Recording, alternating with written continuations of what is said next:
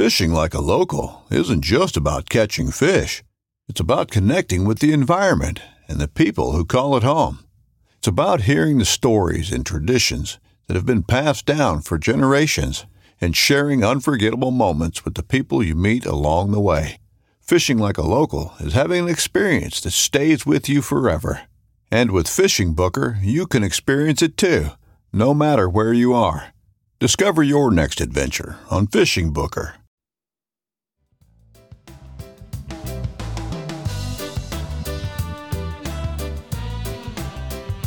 All right, hello and welcome to the podcast. I'm your host, Guy Jeans, and I want to thank everyone for listening and supporting the podcast. We are actually starting season number two, episode number one today, which is awesome. And if you guys are enjoying the podcast, um, please leave us a comment in the uh, comment section or even ask a question and let us know what subject you would like us to discuss or who we should have on the show, and we'll try to make that happen. Um, you can leave a comment or whatever media outlet you use, but we hope that you listen to us now on Waypoint TV, which is pretty cool. So that's right, we're uh, we're on Waypoint TV, and if you've never gone to Waypoint TV, definitely go check them out. They got all kinds of outdoor fishing and hunting shows on there, as well as podcasts, and we are on there now too, which is cool. You can go to your cable channels on your TV at home or go to waypointtv.com and see all the different shows there. They got podcasts, fishing shows, all kinds of outdoor shows on there, which is really cool. Also, uh, if you guys uh, aren't following us on Instagram, Facebook, or YouTube, please check us out there too. I just gave away a full day guide trip, which is a value of $550 yesterday on Instagram to one lucky gentleman. So that's pretty cool. We also have a new online fly fishing course at learnhowtoflyfish.com. If you have a friend, a significant other, husband, or wife that has always wanted to learn how to fly fish, this would be a great gift for them to learn the basics of fly fishing from the comfort of their home or even their cell phone. The class, the course, has 46 episodes on it, so you can learn how to uh, do knots, uh, you learn about entomology, learn how to cast, learn etiquette, all that kind of stuff. And that's on www.learnhowtoflyfish.com.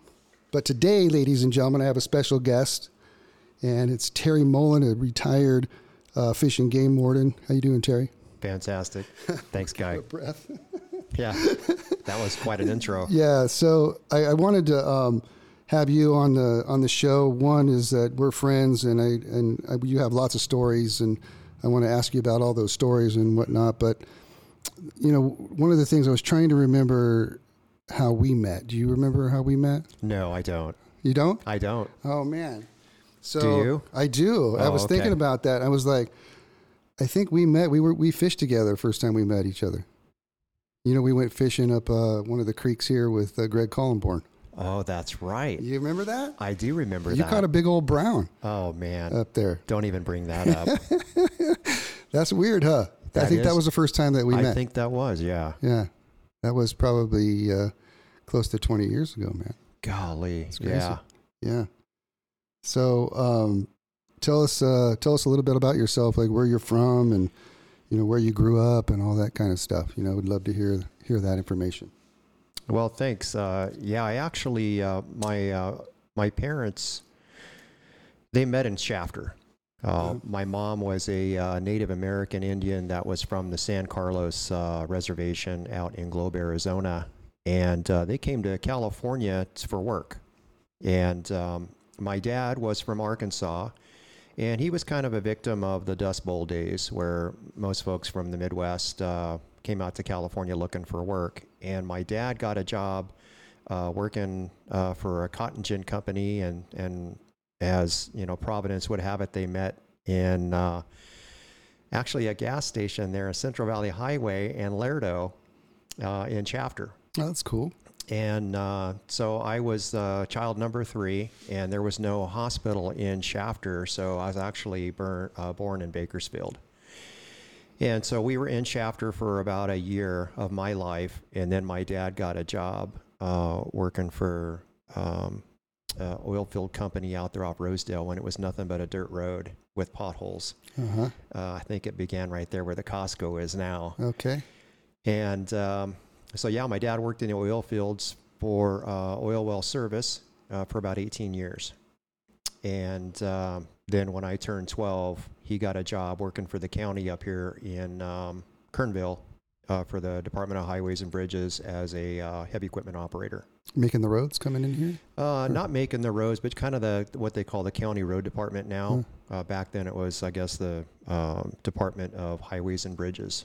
But yeah, I worked in the oil fields for 18 years. Um, you know, I was after Oildale, and so that was kind of kind of a rough upbringing. You know, uh, Yeah. we used to shop at secondhand stores, and my mom was a migrant farm worker. You know, she followed the crops. Uh, they'd sleep alongside Highway 99, and um, when I was growing up, my dad had me watch the Grapes of Wrath, and he said, "Son, these are your roots. This is where you're from. Oh, wow. You know, your mom was a Native American that came out here looking for work, and you know, during the Dust Bowl days, we came from Arkansas. My dad was the son of a pig farmer, and he used to tell me, and I'd you know listen to him talk to people. Says, you know, I grew up with a fishing pole in one hand and a shotgun in the other."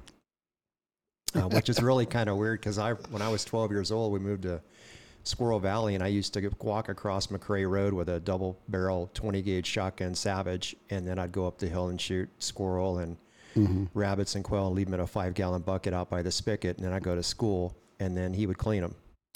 Okay, I was up, I was going to ask you if you were into fishing and hunting when you were younger. Mm-hmm. Yeah, it started when I was five. My dad would bring me up here catfishing, and then I shot my first 12 gauge shotgun when I was eight. Uh, no recoil pad. So you go fishing here at Isabella? That's well, we went. There was two places we went on vacation. If there was ever vacation, and usually on the weekends, it was Pismo to fish for surf perch or up here to fish for catfish. Wow.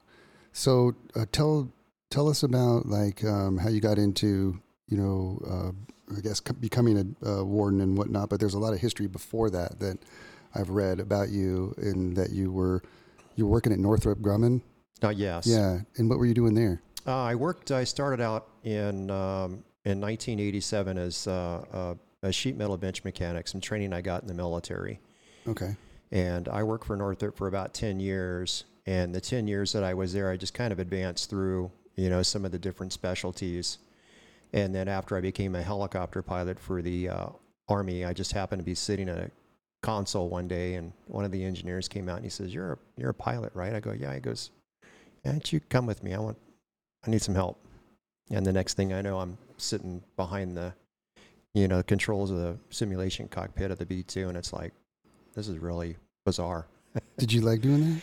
Yeah, it was. Uh, it was something I never e- ever imagined happening, and um, because I just started out as a simple sheet metal worker, you know, from Mhm. Oildale, you know, and here I am sitting behind probably one of the most sophisticated airplanes, uh, just happenstance, being in the right place in the right time. And uh, the older I get, the less I believe in coincidence. Uh-huh. right. So, what made you become a, a warden? How did you get into doing that? Well, uh, after I um, I was still in the military, and uh, you know, as a sheet metal mechanic, I got out, and then I became a crew chief. And while I was a crew chief, I got to flying with a couple of warrant officers in a helicopter, and they're like, "Hey, you know, you're a pretty smart kid. You gotta put in for flight school." I go, "Yeah, I, I have. You know, I've applied three times, ten years, and and they're like, "Well, let me show you how to do this." And uh, so I got some help from them. And I asked my mom one day, I go, Mom, do we know anybody famous? Apparently, most of these people that make it through flight school, you know, they know somebody, and it's, and we all know it's not necessarily what you know, but sometimes it's who you know. Uh huh. And my mom went to Bakersfield College. Um, there was a gentleman there who later became a congressman named Bill Thomas. And uh, she says, You know, I doubt that he would even remember me. So I wrote him a letter. He called me on the phone. And he says, Of course, I remember your mother. Uh, she's a perfect example of persistence outperforms ability every time. And he says, If you're anything like your mom, you will do well. And so we had a short interview on the phone. Eight months later, I was in flight school.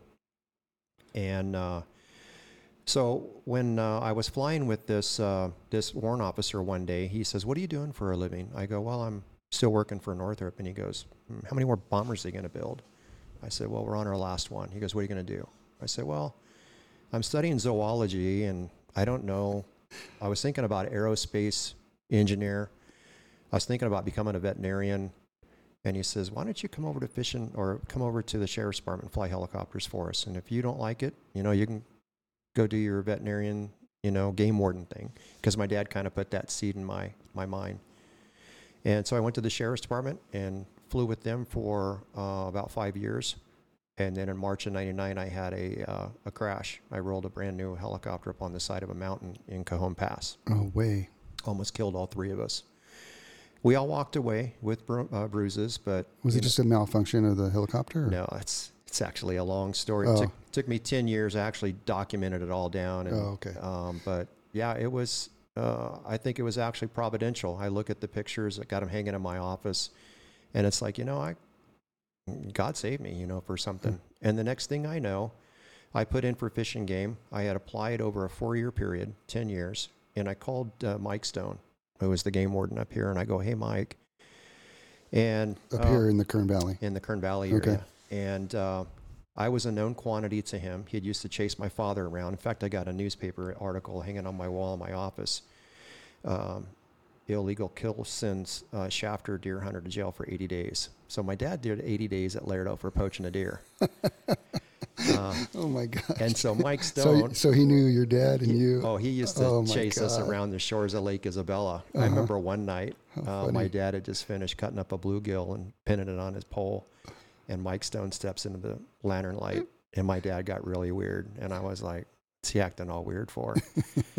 and uh, he's, "Oh, what are you using for bait?" My dad's all, you know, clams or whatever he said, and and the game warden never told him to reel in his line, and they walked away, and that was my first exposure to Mike Stone Uh-huh. and it was like, yeah, if that guy makes my dad nervous, I think I want to be that guy.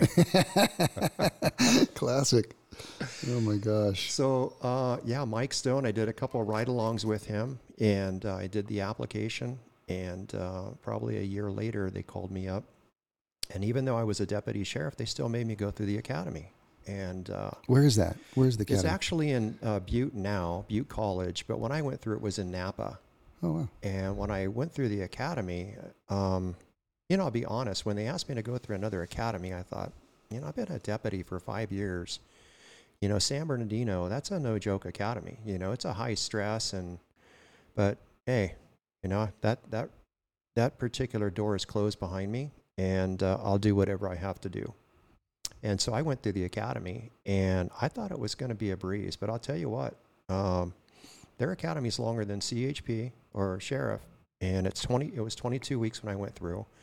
We not only did penal code, but we did vehicle code, health and safety code, and those exams for the fish and game stuff. We'd have lieutenants and um, you know game wardens come in and teach us, and it was very cerebral. And the exams, like I said, were not easy. Yeah, I was going to say, because being a fish and game warden, you have to know so much. I mean, you, there's all kinds of stuff that you guys have to know, not just all the normal stuff that a deputy has to learn, but all the other stuff. The, right. The fish and game regs and all that along with it, right? That's right, and you Yeah. will actually sit beside the uh, um, the district attorney uh, on cases, and you know basically describe to him, you know, this is what our inspection authority is. This is where we can look, and if we make a formal demand, hey, you know, you have to show this to me. If you don't, it's a misdemeanor. Uh, you can be arrested for it. You know, things that you have here could be subject to seizure, and what have you. But what I brought some stuff in Yeah. uh, in regards to, and really what we talked before the show Yeah. is I want to just talk about, uh, you know, it's uh, they're full time peace officers Mm-hmm. anywhere in the state, and also game wardens are deputized uh, federal. Um, federally deputized because the contiguous states around California, for example, Oregon and uh, you know Nevada and Arizona, Right. um, you know, for the purposes of the Migratory Bird Treaty Act, they may have to go in to enforce, you know, those laws uh, for the Migratory Bird Treaty Act. And so they're not only full peace officers, they can pull you over for tickets. Uh, you can arrest people for penal code violations, health and safety violations, you know, drugs, and what have you. But really, what I wanted to talk about is, uh, you know, the game warden that I knew, Mike Stone. If you don't know anybody that's kind of you know there, it's like, well, what what do you do? You know, who, Right. can, who can guide me? It's kind of like the whole helicopter thing. If I hadn't had uh, warrant officers and helicopters guide me, I wouldn't have known how what strings do you pull. Mm-hmm. And so, what I wanted to share with uh, your viewers is that Yeah. uh, it's a uh, game wardens, the, the entry level is a cadet. You'll go through the academy as a cadet, and uh, they don't really pay you that much. But you know what? You're actually in training. You're getting paid for it. Uh, the academy is pretty rigorous. You know, it's not only cerebral, but it's it's physical. It's 22 weeks. Uh, you'll have um, some specialized training as a game warden, and then you'll go through three field training officers, and you'll be with each training officer for a month. And when I went through, um, they put me with a mountain game warden. Uh, they put me with a game warden that was skilled in uh, dredging, suction dredging, uh, mining. Oh, Uh, I actually did a great case up in Kelso Valley. I mean, up on uh, Piutes, where Kelso Creek is, Uh-huh. on suction dredging. Uh, we used to have um, they're dredging like for gold. for gold. Yeah, gold. Right, right. And uh, you know there was quite a bit of suction dredging activity down in the lower uh, Kern River as well. So what they try to do is they try to match the district that you're going into to the specific training that you will receive during your field training officer program. And um, so yeah, they'll uh, they actually had me with another game warden that was um very competent in uh, tracking uh, collars for dogs, uh, bear hunting, how to use two-way radios, and um, That's good training, man. it was great training. Yeah. I thought, uh, you know, the sheriff's department was great training. Uh, when I went to the military, was great training, but just the technical aspects of being a game warden was uh, it was full throttle. Funnest job I've ever had, and I, I think I can speak with some degree of authority of what fun is. You know, flying helicopters, Yeah. you know, night vision goggles, and you know, being behind the controls of the B2, and just the, some of the things I've done. Fish and game warden, the the adventure was every day was an adventure. I have seen you in action a few times back in the day for sure. Oh, yeah. I've seen you, uh, you know, sneaking up on on folks, watching you. And I, I was in the water, but I, I've seen you, you know, sneaking up on folks, you know, to check their licenses and stuff. You know, so fun. I That's bet. the great thing about being a game warden too, and like Yeah. a deputy. You know, sometimes you'll show up after the crime has already been committed, and Yeah. and then you're there to try to put the pieces together. yeah, Uh, you know, you'll take the report from the the victim and then try to put the pieces together. Whereas a game warden, you actually get to watch them violate. And the first game warden that I was with, that was a field training officer, he goes, Terry, you need to. I know you were a deputy, but you have deputy vision on. I'm going to give you some game warden goggles, and uh, I want you to watch people lie to you, and I want you to be able to detect um, what's happening when you're being lied to, and. Uh, so yeah, you watch the violation. You go down there, and it's like, "Hey, how's it going? You having any luck?" No. And what about the five in the bush? You can't wait to get to that question. Yeah. You know, but you you have to take your time and wait for the guy to lie to you. And there's certain mannerisms and what have you. I bet. And there was one thing he told me. He says that the the toes tell. He says, and the toes talk.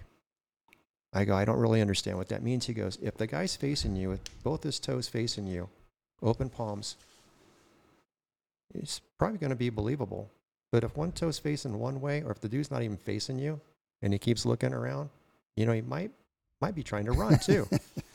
You got to read people's body language too. it's, huh? it's great. Uh, it's great training. Um, I wish I'd had that when I was a deputy because I learned learned so much from these field training officers that were game wardens, these seasoned guys, the body language and the gift, the gab. And they told me, you know, when I went with them, they said your greatest tool is your tongue, because you're all by yourself. Your nearest back is maybe an hour and a half away, if that. I was going to ask about that. And I've been in some, in some shootings, you know, and uh, I've been in some situations where you really, it's the power of persuasion. You have to convince people that it's really in their best interest, um, you know, to make a good decision. Yeah. And, uh, you know, when you walk into a deer camp in the middle of the night and most everyone's under the influence of alcohol and there's a doe hanging and the doe's hanging in the tree, you know, it's interesting. yeah, I bet. And they got guns. Yeah, and they got guns. And you think about it, game wardens, uh, hunters have guns and fishermen have knives. Right. So there is no expectation. Everybody's armed. Whereas when I was a deputy, you know, walking up on a traffic stop or what have you, you know, uh, domestic violence, you don't know if the guy's armed or not. But as a game warden, everybody's armed and you're by yourself. What was the most common thing that you wrote, wrote people up for?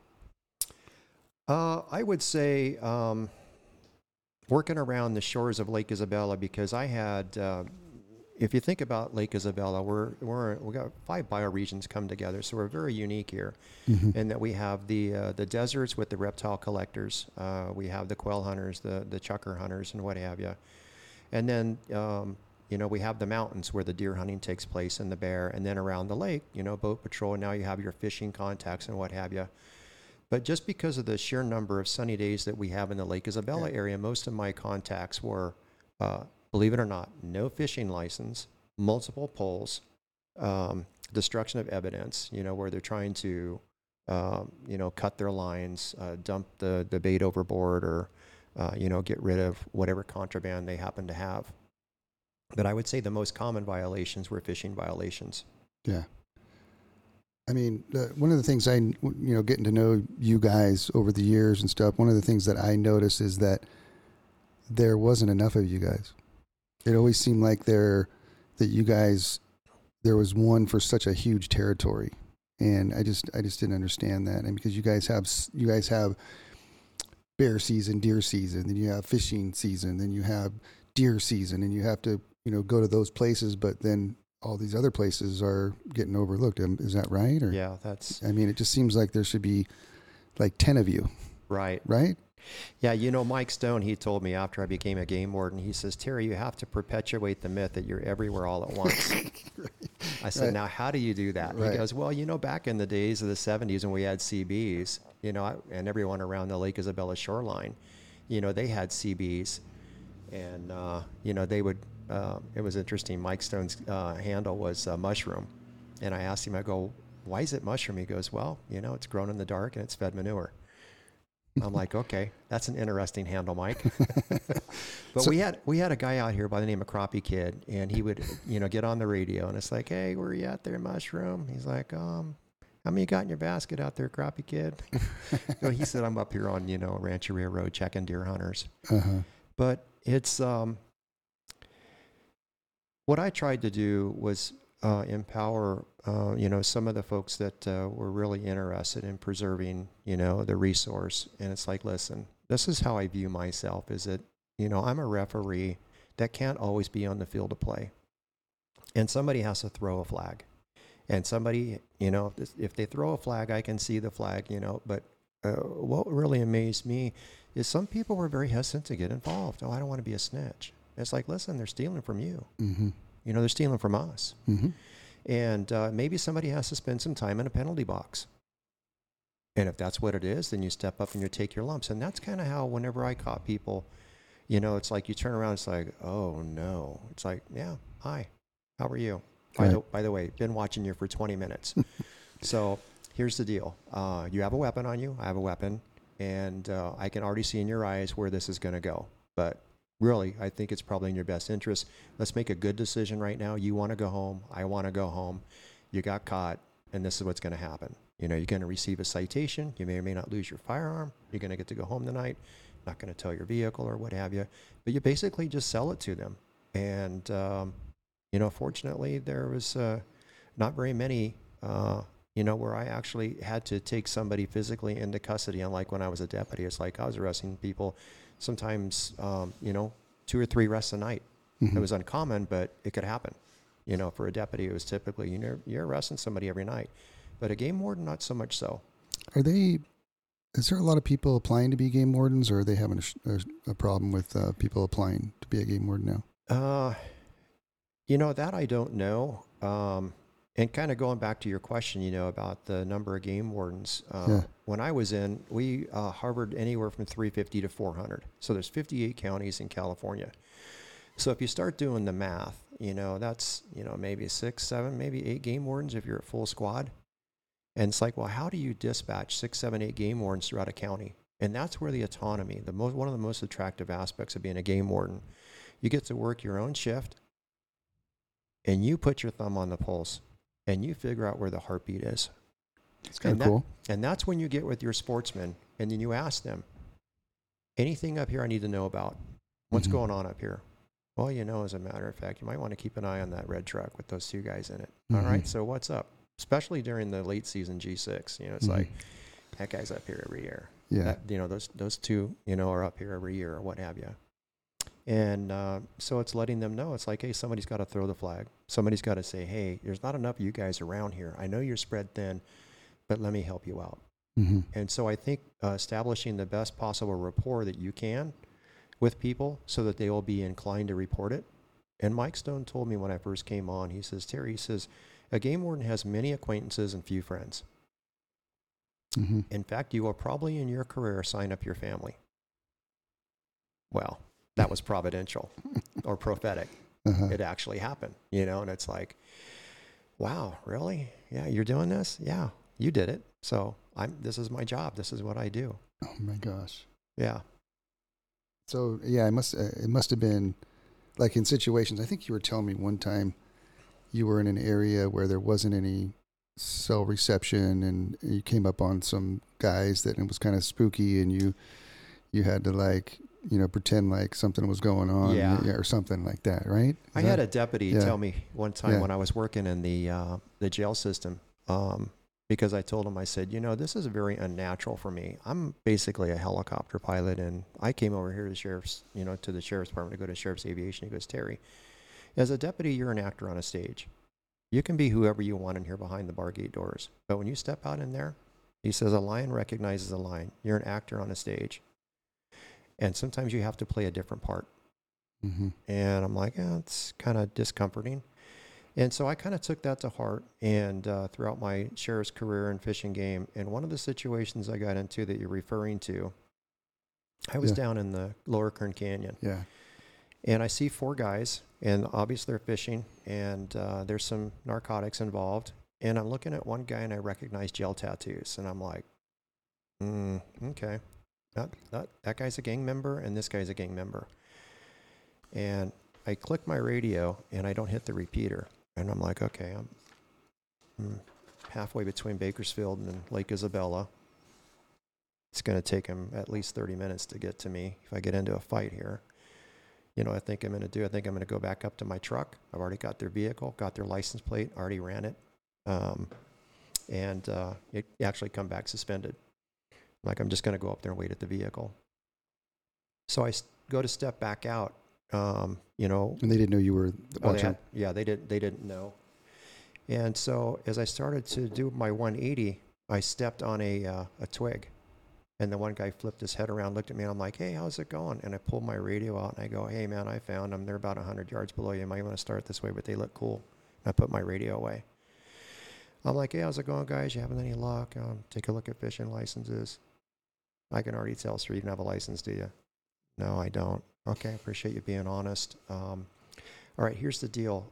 Who's got the vehicle up there that's with CHP? Um, what? Whose vehicle is that? CHP's up there, suspended. Um, I just came down here, tried to find you guys. Most of my English are really cool. I don't want them to tow your vehicle. Whose vehicle is it? Um, I drove it. I'm like, okay, cool. And uh, hey, do me a favor. Um, since you don't have a license, I'm just going to write you a quick ticket and let's go up to the vehicle and uh, you can settle the score with CHP. Like, all right. So we start hiking up the hill. I'm like, these guys have no idea I'm alone. So we start getting up there. And the guy's like, hey, uh, where's your partner at? I go, oh, he contacted two other people up there. He'll be along. But uh, so I got up there. I'm like, oh, thank God. CHP must have got a call.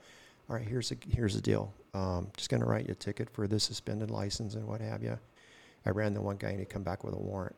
And I'm like, Oh my God. oh, here we go. So, hey, come on over here. Let me talk to you for a second. Hey, you guys can go ahead and chill by your vehicle. And I go, hey, here's the deal, dude. You have a warrant for your arrest.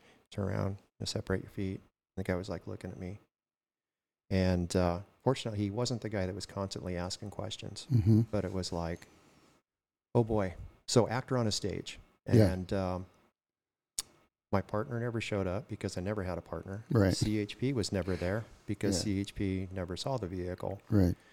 And so these three guys, you know, that uh, drove off in the vehicle, they thought, man, that, that guy was, you know, he cut us a break. You know, he just gave me a ticket. And yeah, you know, this guy over here, he had a warrant. We knew it. And he was the guy that snapped his neck around when I stepped on the twig. And he knew, I could tell. It's like, there's something's up with this guy. Yeah.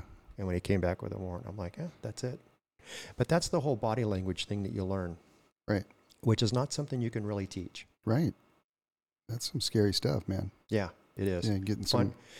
It's a fun job, but uh, you have to be prepared. Yeah. Um, and something else that uh, you know, what's the absolute worst thing that could happen? Okay, now that you've considered it, are you prepared? No, then get prepared. And whenever you consider the possible worst case scenarios, then you're prepared for whatever happens. And I had an old Vietnam helicopter pilot I used to fly with. He says, Terry, when you're flying, I want you to be constantly looking out the chin bubble because when this thing quits, it's a forced landing area and we're going right there. Always be prepared. hmm Wow. I got one story. Uh, it's probably nothing, you know, uh, that the stories I'm going to ask you about here Oh, that's in a little bit. I want to tell you a story that Everybody's got their story. Well, I, you know, being out there all the time on the water a lot is I see stuff all the time, you know, and uh, this is, well, it's, it's two stories. One was when Shane, uh, Deshaun was working here and, you know, I row people down the river all the time. So I would see long stretches of the river, you know, and people fishing and whatnot. yeah.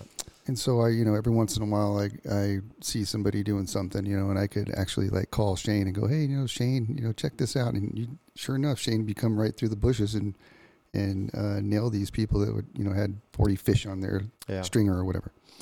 But the one I wanted to tell you was, um, uh, I was uh, fishing the river, and I was I was across the river, on the other side of the river with two clients, and there was a guy um, fishing directly across from us, and he was catching fish after fish after fish, right? And he was putting them on the stringer, Hmm. and um, and I just kept, you know, I was working with my clients and stuff, and then I kept seeing this guy uh, catch more fish and more fish, and then he, but he was putting them on the stringer, and I and I go, man, this guy's like, he's catching all these fish.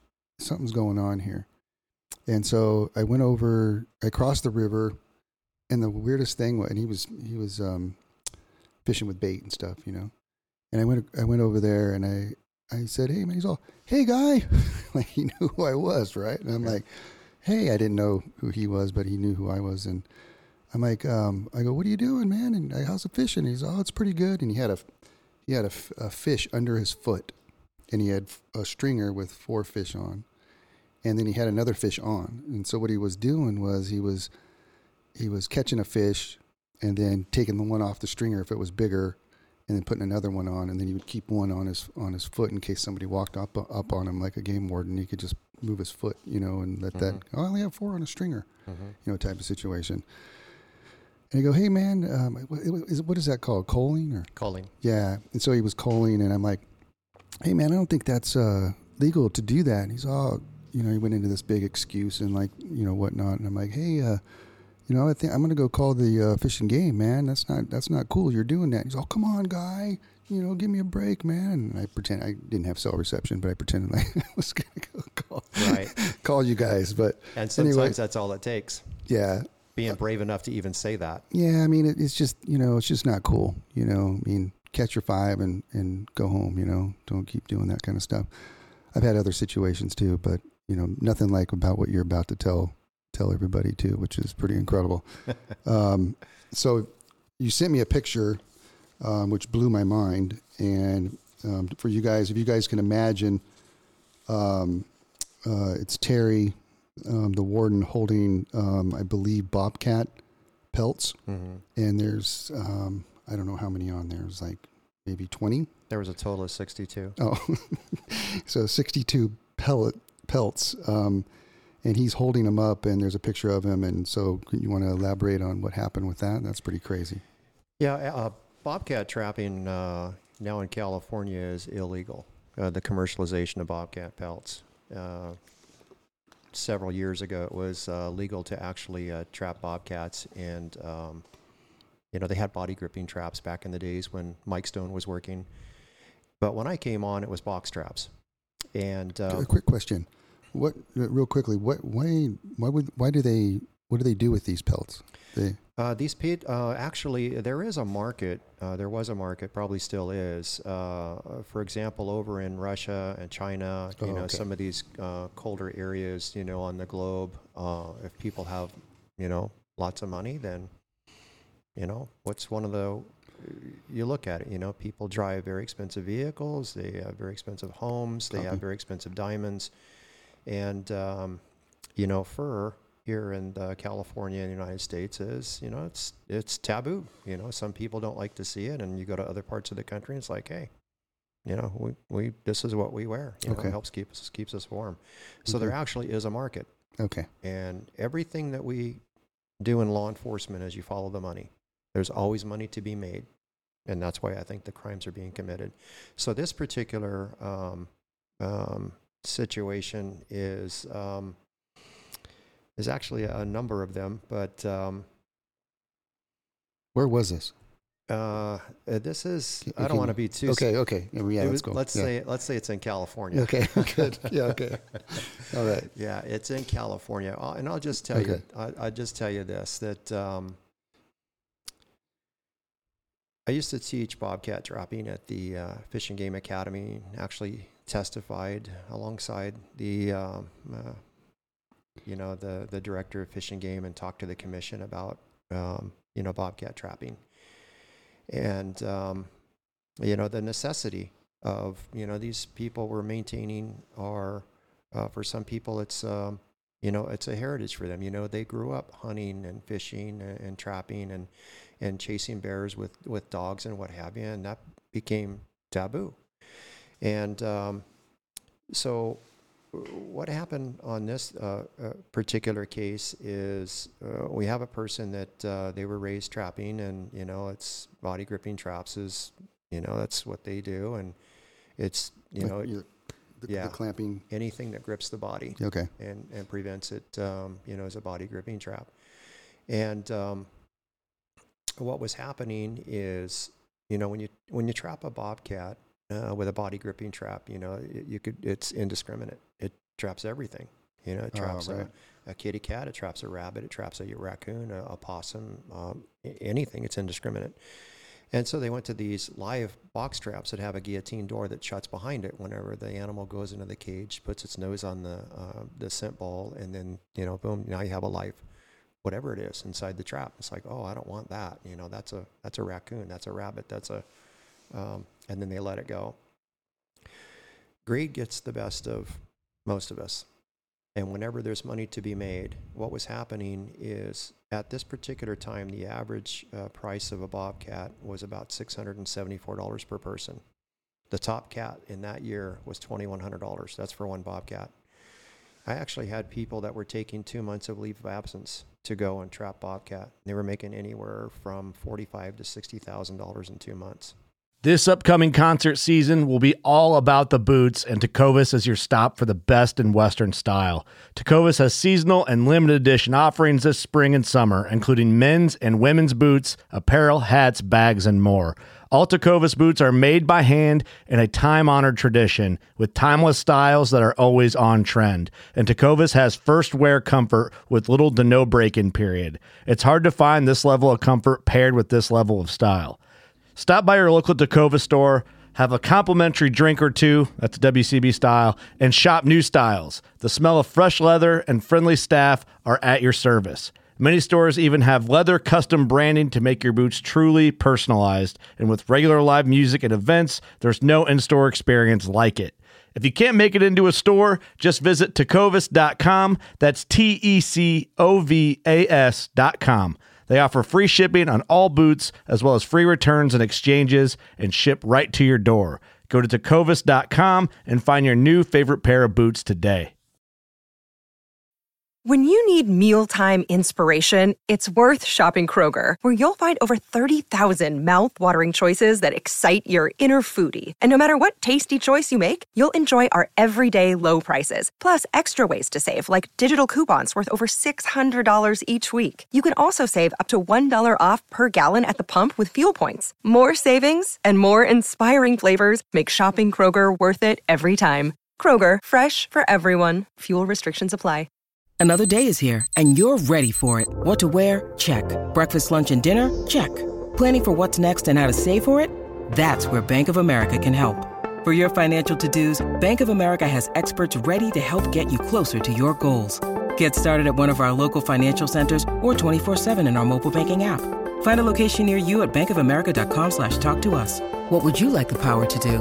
Mobile banking requires downloading the app and is only available for select devices. Message and data rates may apply. Bank of America and a member FDIC. Oh, wow. So the you know smugglers blues, you know the lure of easy money, Mm-hmm. and it's fun. I Right. actually went out with uh, you know some guys that were, you know, trapping. I got to watch trapping, you know, Mhm. firsthand. I would set trail cameras, and I got really good at tracking humans. And I ended up teaching at the academy on you know how to set trail cameras and how to track humans, and and how do you actually keep your feet off of the ground when you're walking out to check a trap? Because the trapper, he's making his money looking at the ground, and surely he's going to see your boot heel print right. So I used to carry multiple sets of shoes in my my patrol vehicle. I wore sandals. I wore uh, you know different types of soles. Interesting. Uh, I actually kept a, uh, uh, a large uh, wool green um, army blanket with me, and so what I would do is actually lay the magic carpet out in front of me, and I'd Hmm. walk over it, and then I would just walk right to their trap because it kind of distributes evenly your weight. You go out there, you look at whose trap it is, and sometimes there's no trap number, which is a violation. It's in the wrong place. It's on private property. It hasn't been checked because you had your trail camera on it, and they're supposed to be checked, uh, you know, daily. And so I would actually start zeroing in on the very, very small percentage of people that weren't doing it right. And that's something I saw in fish and game too. We used to call them the one percenters. Mm. 99% of the, the folks that are out there trying to get a critter are doing it right. Mm-hmm. It's the one percenters, it's the repeat offenders. Mm-hmm. Those are the people that we zero in on. And those are the people that I enjoyed chasing because there's really no better thrill than chasing a two legged animal that has the same intellect as you. Oh my god, that's funny. Yeah, how fun. It's fun. Oh my god. It's the funnest job I ever had. And it was a challenge because, you know, the Wiley Coyote and the Roadrunner, you Right. know, Right. Oh, Wiley Coyote hated that Roadrunner. Was Uh-huh. always outsmarting him, and it's probably one of the reasons why it's one of our favorite cartoons. Right. Because uh, how do you get the one up on somebody that's constantly out there, and you're spread so thin you can't afford to have your thumb on his pulse Mhm. every day? So that's where the force, force multiplier of the uh, you know the people that are on the field of play, saying, "Hey, you might want to keep an eye on these two guys in the red truck." Okay. So how did you come across all these pelts? I mean, I mean, did you just go in somebody's house and you found them, or Um, can you say or no? on some, Yeah. Okay. yeah, some I had consent, others search warrant. I'm sure. uh, this particular uh, guy actually uh, invited me. oh, he did, huh? Yeah. And while I was there, I'm like, hmm, interesting. And you have to keep a trapping log date, time, where you got it. Oh. And Got when it. you start putting date and time and specifics down, that becomes evidence. That becomes a breadcrumb. And the moment that you have a breadcrumb, now um, the two legged intellectual game begins. Now you start putting the pieces together. And this is the fun thing about this job is the amount of time and effort that you put into solving a case. And then it goes before a judge or a jury. Right. and you wonder why do people keep doing it and it's Right. like any other crime it's like if the penalty like i told you before early in the podcast my dad did 80 days at lerdo for poaching a deer in Glennville i'd never seen that in the 20 years as a game warden Wow. So something like this, this is obviously huge. That Huge. Somebody like this would go do some time for sure, right? Long time, or mm-hmm. and never be able to hunt again. I'm sure. yes Right. Revoked the privileges for five years um, um, you know some of the bear poaching that we had that was up here in our local mountains um, I wanted to ask you about that. Uh, Were you done with this? Um, I, I, if you're done okay, I was. i don't want to get too specific Well, I know. I, that's why I'm kind of going around that's okay that. But um, I wanted to ask you about these. But um, that was one of the, the questions I wanted to ask you was about the the bears, the hunting the bears, and, and which is they're not doing that anymore. Are, are they? Are they still? I can't remember if they are allowing bear hunting and with dogs or. Well, I retired uh, a year ago, and there was um, uh, legislation uh, that was, um, and I'll tell you, towards the end of my career, my mind wandered, and uh, I didn't follow as closely as I did early in my career about what was happening, and, Sure. and I, I know that there was changes that were.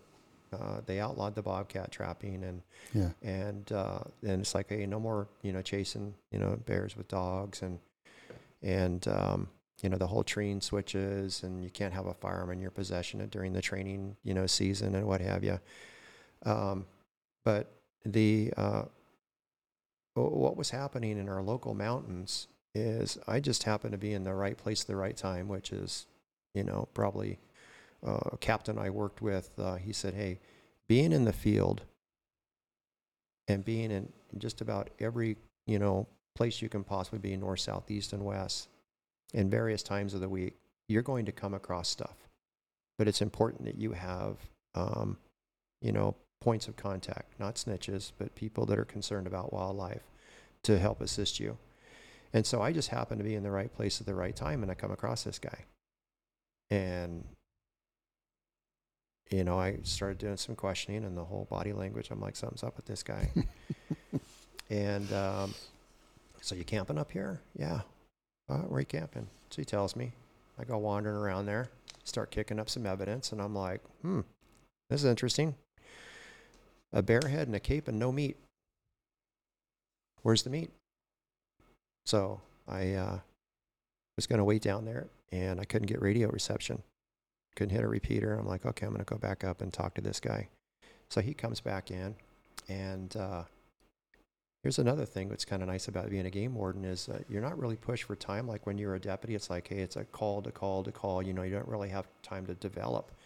And so I go up there and I'm sitting there and he shows up and I'm like, hey, you find anything? And no. And, and we get to chatting and, you know, very conversation. He goes, by the way, if you ever have a mountain lion, you know, that attacks a goat or what have you, I'm a professional lion hunter. And uh, here's my card.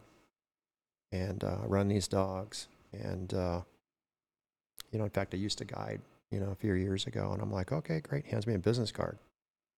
I'm like, okay, great. Hey, by the way, I was down at you know, the whole Columbo thing. You know, mm-hmm. hey, and one last thing, ma'am. You know, it's like, hey, one last thing. Uh, I went down to your camp, and you have a bear head down there and a cape, but no meat. Where's the meat? And by the way, I noticed that your bear tag is not even filled out; it's in pencil.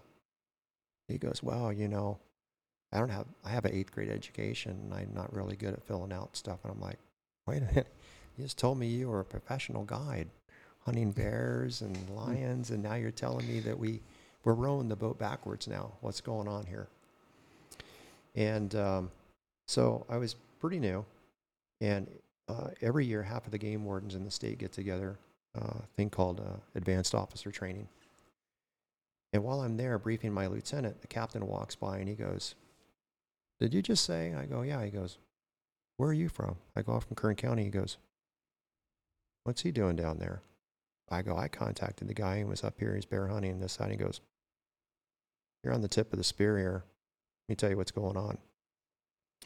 We ended up launching an investigation with the DA's office, and uh, we infiltrated a, a, bear poaching ring. They actually made it on the Field and Stream, made it on oh, is that right? local news um, actually arrested, confiscated guns, vehicles, took it. And we had a guy that was uh, actually booking hunts, a guy that was uh, taxidermying the um, uh, the you know the critters that were being taken, and then uh, somebody that was running the hounds. And it's all public information, but uh, yeah, the actual field stream came down and interviewed our our squad and asked us about it. Um, but it was it was amazing to me the the the depth of I would say the greed. Right. And uh, again, trying to sell those pelts and well, furs or whatever. Well, it's just uh, most people don't know, but uh, bear gallbladders um, at that time, depending on the, where you were in the black market, anywhere between two and ten thousand dollars. Oh, really? You know, sold in the black market for aphrodisiac. Oh. And uh, so it was big money and there was guys that were coming up and booking hunts and paying lots of money and you know maybe they were flipping the we we didn't get that far down the rabbit hole but we got just you know down far enough and i would say that's probably one of the most frustrating aspects of being a game warden is you and i had one game warden told me he says you know terry you never ever get a 100% conviction on anything and all it is is we call it a pinch Sometimes you prevent them from doing what they're doing. They may go to jail for a little while. Uh, they may have to pay a fine. And eventually, that's why we have the, uh, you know, you get three violations in five years. We just revoke your license. Yeah. You can no longer own a firearm if you get a felony. And these guys got a felony. They can't hunt again. No firearms. Done. Took their vehicles and, but it was just, it was early on in my career. And um, when you get uh, that, that kind of backing from the district attorney, from the judicial system, that we convict these people uh, that are the one percenters, that's when you really, really start feeling like that phone call I made, that guy Gene's watching that guy catch all those fish and saying, hey, I'm going to go call the game warden. He's going to come down here and he's going to fix this. It's empowering and it helps us do our job. Mm-hmm. And, um, but the chase is fun. You know, Yeah. you're never, you're never going to get 100%, uh, you know, conviction. We're not going to catch everybody. And my dad said something to me one day when I was voicing my frustration to him. He says, you know, son, because of the poachers, like I used to be, you have a job. Be grateful for that. Totally. Yeah. Um, I have uh, another story I want to tell you, but you, I, I'm sure you'll be able to elaborate on it, and that is uh, marijuana grows. Um, I was up a creek. I won't name the creek, but I was up a creek and uh, hiking up with my clients, Yeah. and um, we were way back in there, and um, off the trail. When, I go, hey, let's go around this way, and we went off off the trail and going up the mountain in a different direction than I normally go, and came across a, a camp way back in there, and the fire was going, and and uh, it looks like you know people had just left or something, you know. And I told my clients, let's just back out of here slowly, you guys. Let's just kind of move out of here. And so we, we did. We went back down the same way that we came. And so I uh, came down and uh, told one of the, the Forest Service guys, and they actually went up there and, and busted some marijuana guys up there, some guys growing some stuff up there. And many times I've I've been in the in the Kern Canyon and come across little um, PVC. All right. Um, I don't know what those are called. Like it's uh, the flex pipe or whatever that's going Poly- down to the yeah Poly pipe. yeah, poly pipe going down to the river in different situations and stuff. And I, from what I've heard in the in the past, is that the Sequoia National Forest is a is a hotbed for for marijuana grows. Um, I'm not sure how it is now that now that marijuana is legal, but um, did you run across a lot of that stuff in your career? Yeah, sure did. We were Yeah. actually number one in the nation for marijuana grows here in the Sequoia Yeah, National Forest. yeah, that's crazy. Did you run into a lot of that stuff, or did you have to get Yeah. go off and Yeah, quite a few. You know, I Yeah. would team up with, uh, you know, the Forest Service LEOs, you Mhm. know, uh, the BLM. Um, got into uh, a couple uh, situations where I've, you know, been shot at. really yeah. scary um, stuff, man? Yeah, it's very scary. Yeah. Yeah, my last one was a, just a, a few months before I retired. I was by myself with eight guys, and Crazy. yeah, it is crazy. That's And- scary stuff. And uh, when we st- uh, first started getting into marijuana, I actually had some hunters, you know, they asked me, it's like, hey, um, you guys are so spread so thin as game wardens. When you start getting into the marijuana business? But you guys have, you know, Right. other people to check. And I mean, it's a valid question. Mhm. And I would take a little bit of time, you know, with those that, you know, it's like, hey, we're we're trying to protect deer up here, you know, and people are killing all these quail out here, you know, it's, they're killing all these dove. And when you guys going to start doing real game warden work? And it's like, well, let's think about this for a moment. You know, Mhm. game wardens, uh, they protect the habitat and the waters and what Mhm. have you. And uh, let me describe a scene for you, what a marijuana garden looks like. There's trash everywhere. They've put poison around the perimeter, most of them, um, that kills the bears because the bears are coming in because they smell the food. And whenever the uh, the food drop off doesn't occur, then guess what you're eating? You're eating what nature provides. And sometimes nature happens to walk by on four legs, and it's very opportunistic. And so guess what gets poached?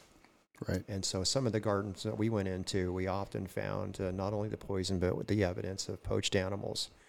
And when the crop is done, all that stuff gets, you know, left there. And so now you have illegal herbicides, pesticides that now leach into the waterways that eventually, you know, leach down the the, uh, the streams and then into our lakes.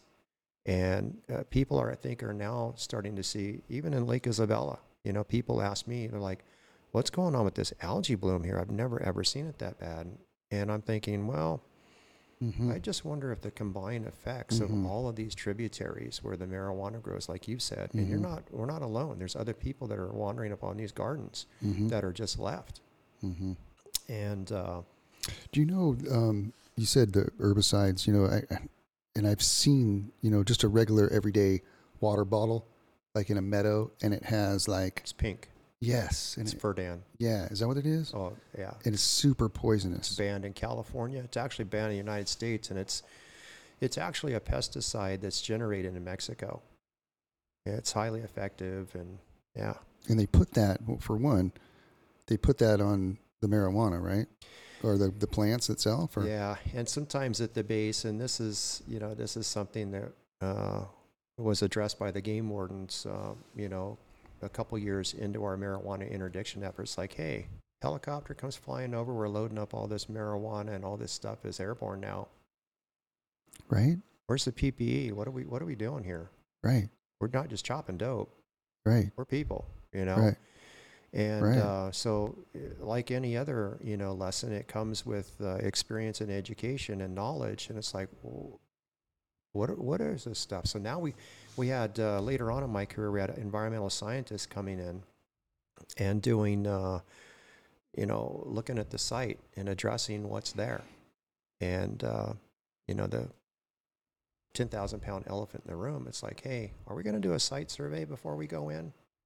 And just before I left Fish and Game, I was actually discussing with some of my partners. I go, you know what we should do is we should actually have drones, and we should go in with infrared, and we should do a site survey and find out how many live bodies do we have in there. So if we know we're outnumbered, where they are strategically placed around the garden, Great idea. and not only that, but um, we should probably have some kind of monitoring equipment. I'm not sure what kind of you know accuracy you would get off an airborne you know collecting unit uh, for doing a site survey and trying to specify what's actually airborne down there. But you know we have families. We're people too. You know we have we have eyes and lungs and and what's happening when we go in and for, for what? You know some of these guys they uh, you know you're still filling out the paperwork and they're walking out the door. Right. And that that's that herbicide is like super super poisonous. Like you, you I've heard you can confirm this, but like if you touch it, it, it can make you really sick. It burns, yeah. Yeah, And if it gets airborne, gets into your lungs. jack I don't want to say I don't really know that much about the toxicity, yeah, but someone said that you know if you look at the uh, the toxicity of fentanyl and then the Furadan, uh, they're kind of in the same ballpark. uh huh. Now I don't. This is just what I heard when I was you know working in the field, and that was enough for me to say, you know what, I'm done. You know, going into gardens and chopping stuff up and. And fish and game, they actually have their own, uh, or fish and wildlife, they now have their own dedicated, uh, you know, marijuana task force Do they? and um, you know these guys are they're trained up um, and they're trained for uh, what's actually the worst thing that could go wrong you know not only people wise firepower wise um, you know pp ppe you know private Mhm. protection uh, personal equipment but yeah How, how how big were these plants that you would see when you go in there? um, it's actually one of the pictures i deleted that i sent you Oh, really? yeah Okay. yeah i can tell you that They're they're like forests. yeah uh, they, they would be anywhere from uh, i would say six to ten feet tall Oh my god. And some of the biggest gardens we went into, they had the drying sheds and they would have the, the tarps over them and they'd have strings and all the dope is just hanging. And uh, then they had the sifting screens and just, you know, inches and feet of, of marijuana. How many plants do you think like when you went into a big grow that they would grow in there? Um, well, you know, to, to kind of um, wrap our mind around it, let's go duffel bags. Okay. I would say the average garden. So it- just the just the buds and the just the buds. yeah and all that So duffel bags. So let's say uh, some of the gardens that I went into, just looking at the sheer number, anywhere from um, six to 10, maybe 15 duffel bags full of dope. And one of the LEOs that I worked with, uh, we went onto this trail and it was four miles away from the nearest road. And I go, this is just amazing to me. These guys are humping all of these polypipe and these emitters and this fertilizer and what have you. He says, Terry, think about it. You have ten to fifteen thousand dollars on your back. You and I are chopping dope. Imagine we're the, uh, you know, the ones that are growing. It's just going to take us eight hours tonight to hike out of here with this dope and offload it with the vehicle. Would you sign up for that? I go ten to fifteen thousand dollars in a bag. So what I what I've That's heard, more than what a trapper makes yeah, doing bobcats, right? yeah. What I what I've heard is some of the folks that are out on these grows, and maybe you can confirm this or not, that they are somehow connected to the cartel in some way. That they something happened and they had to come here and grow these crops as kind of a payback to the cartel. Is that have you heard that? Well, I don't know so much about that. Yeah. Um, Because that because that seems you know it's been rumored that Yeah. some some of these uh, these guys are uh, kidnapped and uh, Yeah. held for you know ransom. Hey, if you don't bring out you know four, ten, fifteen duffel bags, then this is what's going to happen. And it, it's you know the the public peering through the window into the the illegal um, workings of what's happening, not only with you know wildlife, but but drugs and what have you. Eh, They're very uncomfortable truths. And when I first started working with the Army as a crew chief, flying on helicopters, uh, I got into marijuana gardens with the DEA, and the things I saw and what they told us was happening was just mind numbing. It's like they were actually doing this to other people yeah for a green plant. It's right like, oh no, not for the green plant, for the green money. right So, like I said early in the podcast, follow the money and you'll find the evil. hmm And there is tremendous evil in this world. You know, the root of all evil is money. right.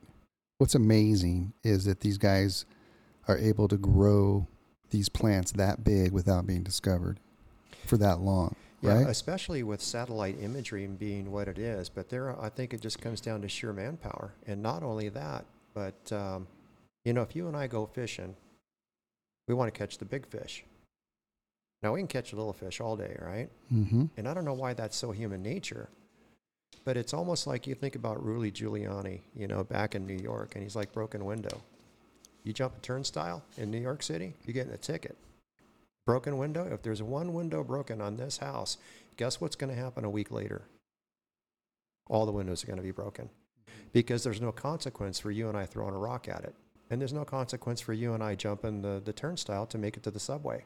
And if there's no consequence, that's why I said early on, my dad did 80 days at Lerdo for poaching a deer. Right.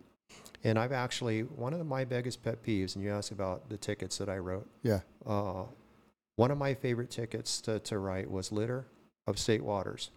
I would watch people litter the waters. I would watch people go to the bathroom in the river, Mm-hmm. in the lake. Mm-hmm. Um, um, you know, peeing in a pool. All right, it's a big pool. I get it. But the other, Yeah. you know, there's a there's a reason why we're supposed to go up on shore and, bury. What Right. because there's something about you know the um, just the the organics uh, Sure. that's being produced. Sure. You would think everybody would get that, you know. You would you would think, but and if and if the penalty fits the crime, it's like I've told people before. I said, you know, you see the sign alongside the road, a thousand dollar fine for litter. Not once was I ever um, told by the district attorney or the court he was fined a thousand dollars for littering the river. What's more precious than our waters? Right. The crime, the punishment. Yeah, I got another picture of you here uh, holding a pretty good sized buck. What's that what's that story all about? Well, that story there is, uh, yeah, this deer. Um, Got snow on the ground. and- Yep. This was during the G6. So that's probably out of season then, right there. Well, it's not out of season, but Oh. you told a story about a, a fisherman that had a foot on top of a fish and he was culling. Yeah. So during the G6, which is a nine day deer hunt, it's a trophy deer hunt, uh, starts the second Saturday of December every year up, upriver here. Okay. And so what happens is in my career, I know of um, four, possibly five deer. And this was the last one. It wasn't big enough for him. He probably shot the bigger one that was next to him. Oh. He left it. Oh, And when I came around the corner and I saw the body language, the, you know, when, when you're sitting in school hmm and the teacher's up on the blackboard and the teacher leaves for a moment and then the principal walks in, you know something's up. yeah. When I drove up, the principal was in the classroom Uh huh. and they're like, it got quiet and it got weird. And I had a game warden tell me one time, he says, Terry, I want you to think about this. Every time you roll up on a situation when the behavior changes, something's up. But if the behavior remains the same, they keep casting, they keep fishing, they keep drinking their soda, they keep conversing, it's cool. But the moment they see you and the head goes down, they start to walk away or they find a new activity to suddenly, uh, you know, indulge themselves with, something's up. Something's up. So on this one here, something was up.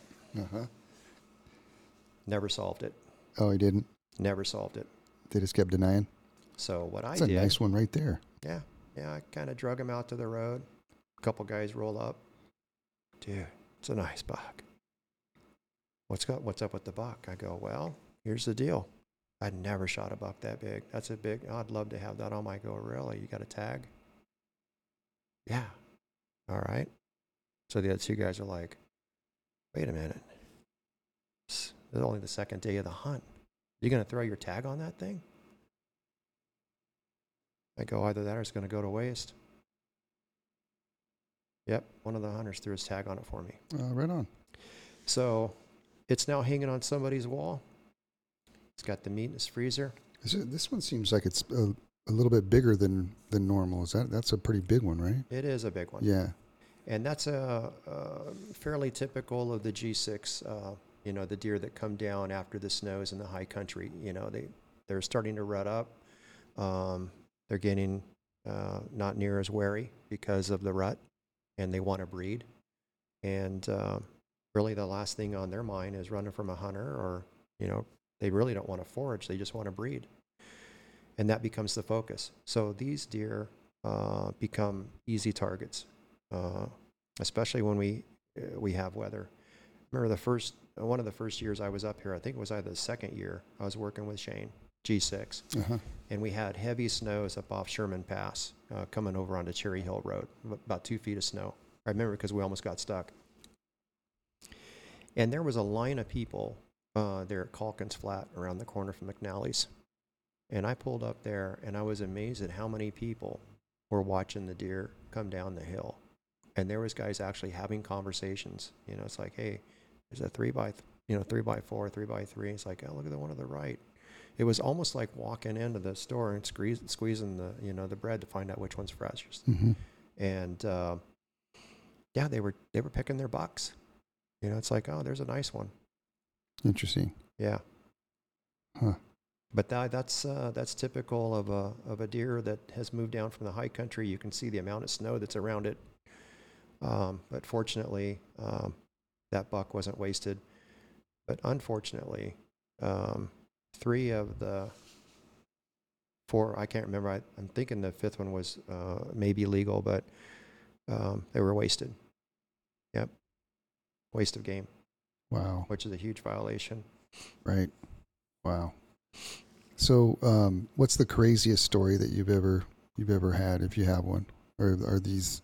I mean, is there some some that you can't talk about? I'm sure, but is there any any crazy stories that you can think of that you you could end with Uh, offhand? One of the things uh, uh, while you're thinking about um, that is, uh, I had a couple of uh, fish and game biologists in on the podcast, and we're talking about all the animals and stuff. It was a really great podcast, and um, we started talking about uh, the elk that have kind of come into the to the valley. Have you heard about this? yeah, I got a picture of Oh, one. you did? Oh, yeah, cool. during the fire camp, there was three of them. Oh, was that you that got the picture? Oh no, that wasn't me. Oh, okay, because I saw that picture too. Where where was the where was that?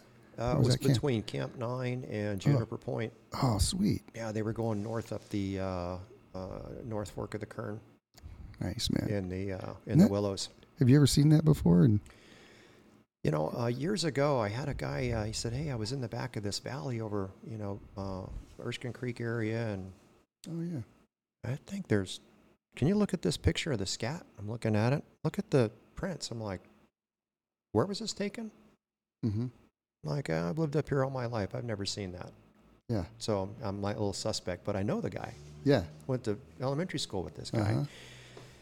And he's a big hunter. And I'm like, That's elk.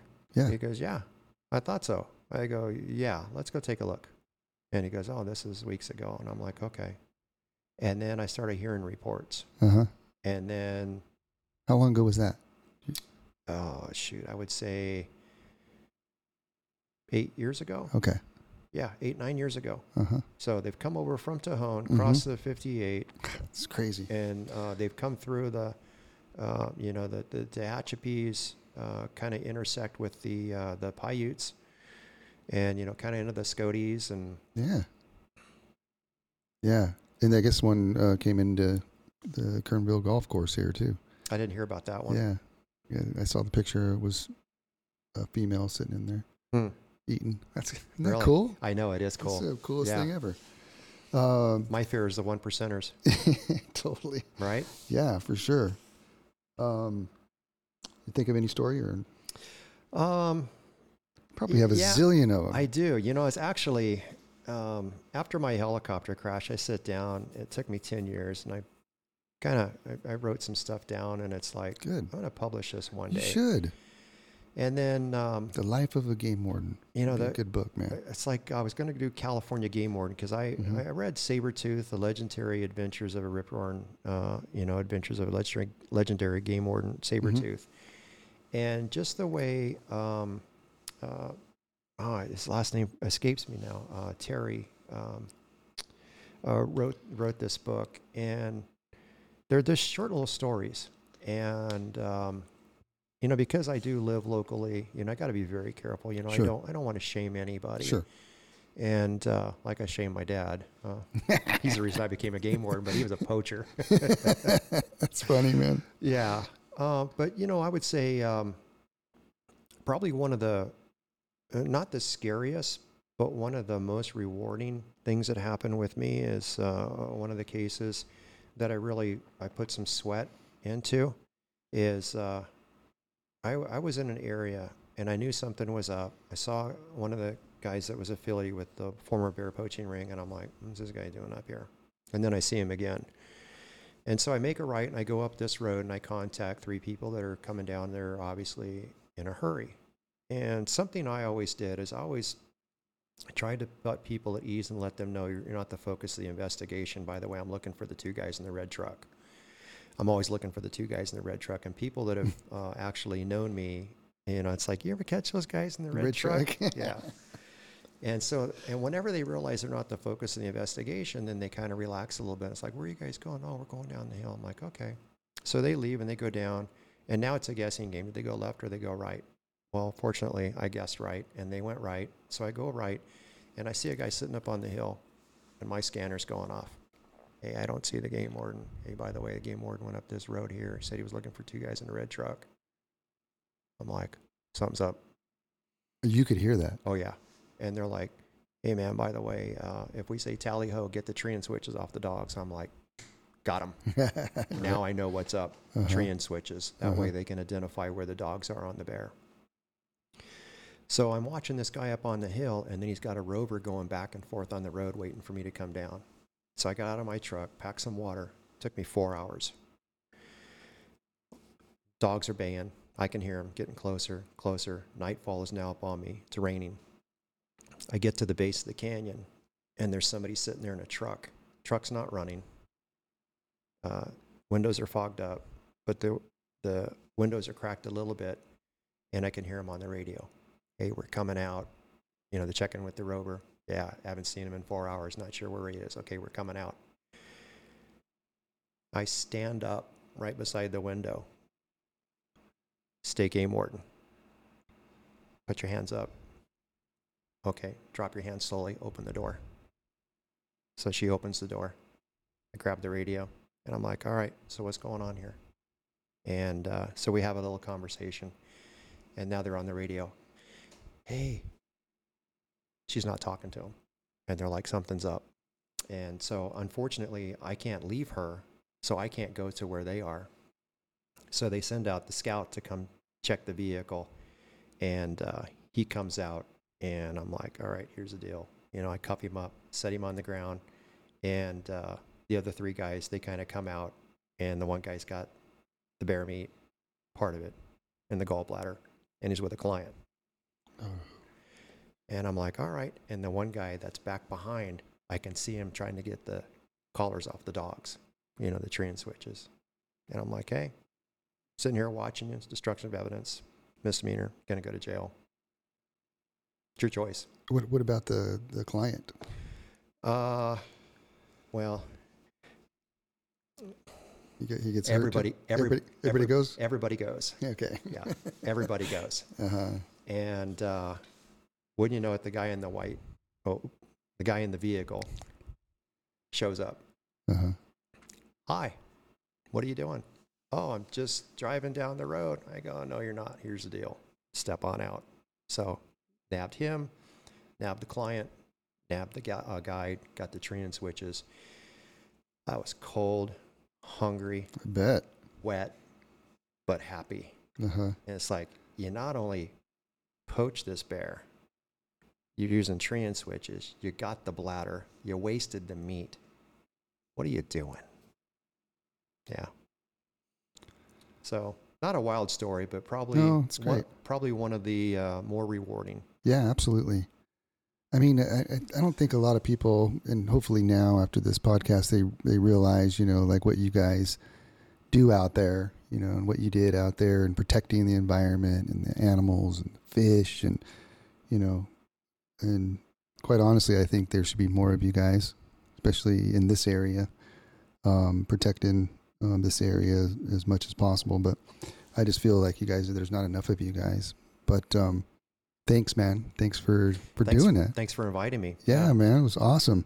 Learned a lot, and um, you know, if if somebody wants to be a, a game warden, they get started just by how would they get called? Who would they call? And Uh, so what I'll do is uh, let me provide a phone number here. Uh, They actually have a hiring um, that'd be cool. Yeah, so they have a hiring lieutenant, and this is uh, something that I printed out just before I retired.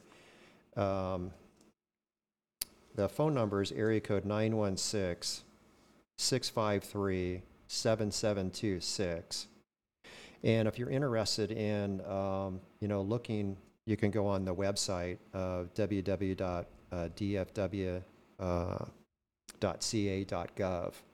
and uh, you would have to complete a standard uh, California application.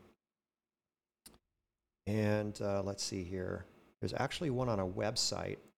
Uh, it's http colon forward slash forward slash www dot s sam p is in Paul b is in boy dot ca dot gov slash jobs gen slash forms rd dot cfm. I'm not sure why they don't abbreviate it, but Yeah, I know that's kind of long. But just go on the Fish and Wildlife Department of Fish and Wildlife website, perfect, and that should help them.